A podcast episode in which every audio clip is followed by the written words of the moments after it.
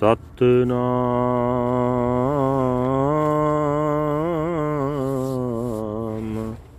ਵਾਹਿਗੁਰੂ ਸਾਹਿਬ ਜੀ।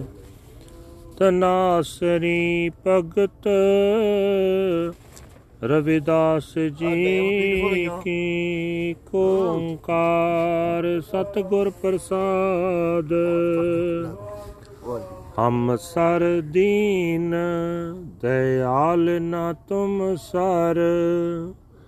ਅਬ ਪਤਿਆਰ ਕਿਆ ਕੀਜੈ ਬਚਨੀ ਤੋਰ, ਮੋਰ ਮਨ ਮਾਨੈ।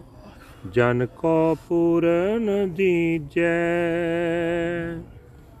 ਹਮ ਸਰ ਦੀਨ दयाल न तुम सर अब पतियार क्या कीजै बचनी तोर मोर मन मानै जन को पूरन दीजै हाँ बल बल जाओ रमैया कारने ਕਾਰਨ ਕਵਨ ਅਬੋਲ ਰਹਾਉ। ਬਹੁਤ ਜਨਮ ਵਿਛਰੇ ਥੇ ਮਾਦੋ, ਇਹ ਜਨਮ ਤੁਮਾਰੇ ਲਿਖੇ।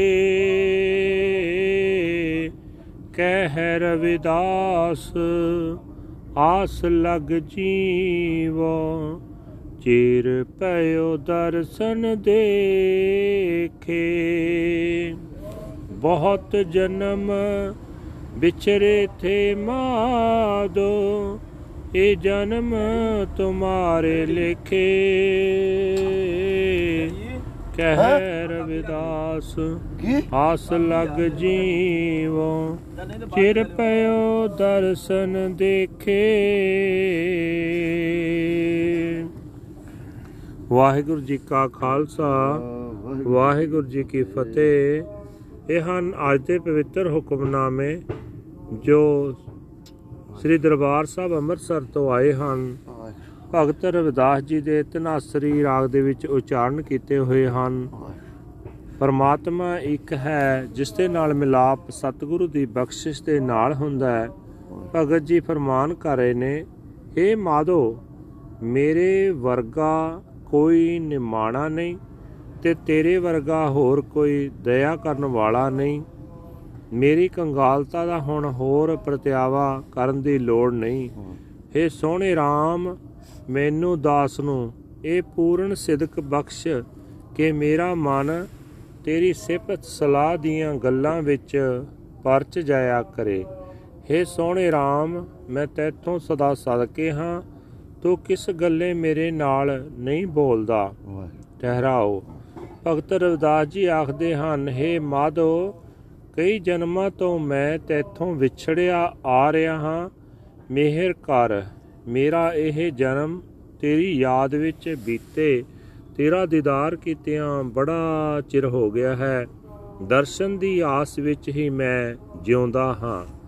ਵਾਹਿਗੁਰੂ ਜੀ ਕਾ ਖਾਲਸਾ ਵਾਹਿਗੁਰੂ ਜੀ ਕੀ ਫਤਿਹ। This is today's Hukamnama from Sri Darbar Sahib Amritsar uttered by Bhagat Ravidas Ji under heading Tanasri Devotee Ravidas Ji One Universal Creator God by the grace of the True Guru. Bhagat Ji say that there is none as forlorn as I am and none as compassionate as you. What need is there to test us now? May my mind surrender to your word. Please bless your humble servant with this perfection. I am a sacrifice, a sacrifice to the Lord. O Lord, why are you silent? Pause. For so many incarnations I have been separated from you, Lord. I dedicate this life to you, says Ravidas, placing my hopes in you. I live. It is so long since I have gazed upon the blessed vision of your darshan. Waheguru ji ਕਾ ਖਾਲਸਾ ਵਾਹਿਗੁਰੂ ਜੀ ਕੀ ਫਤਿਹ।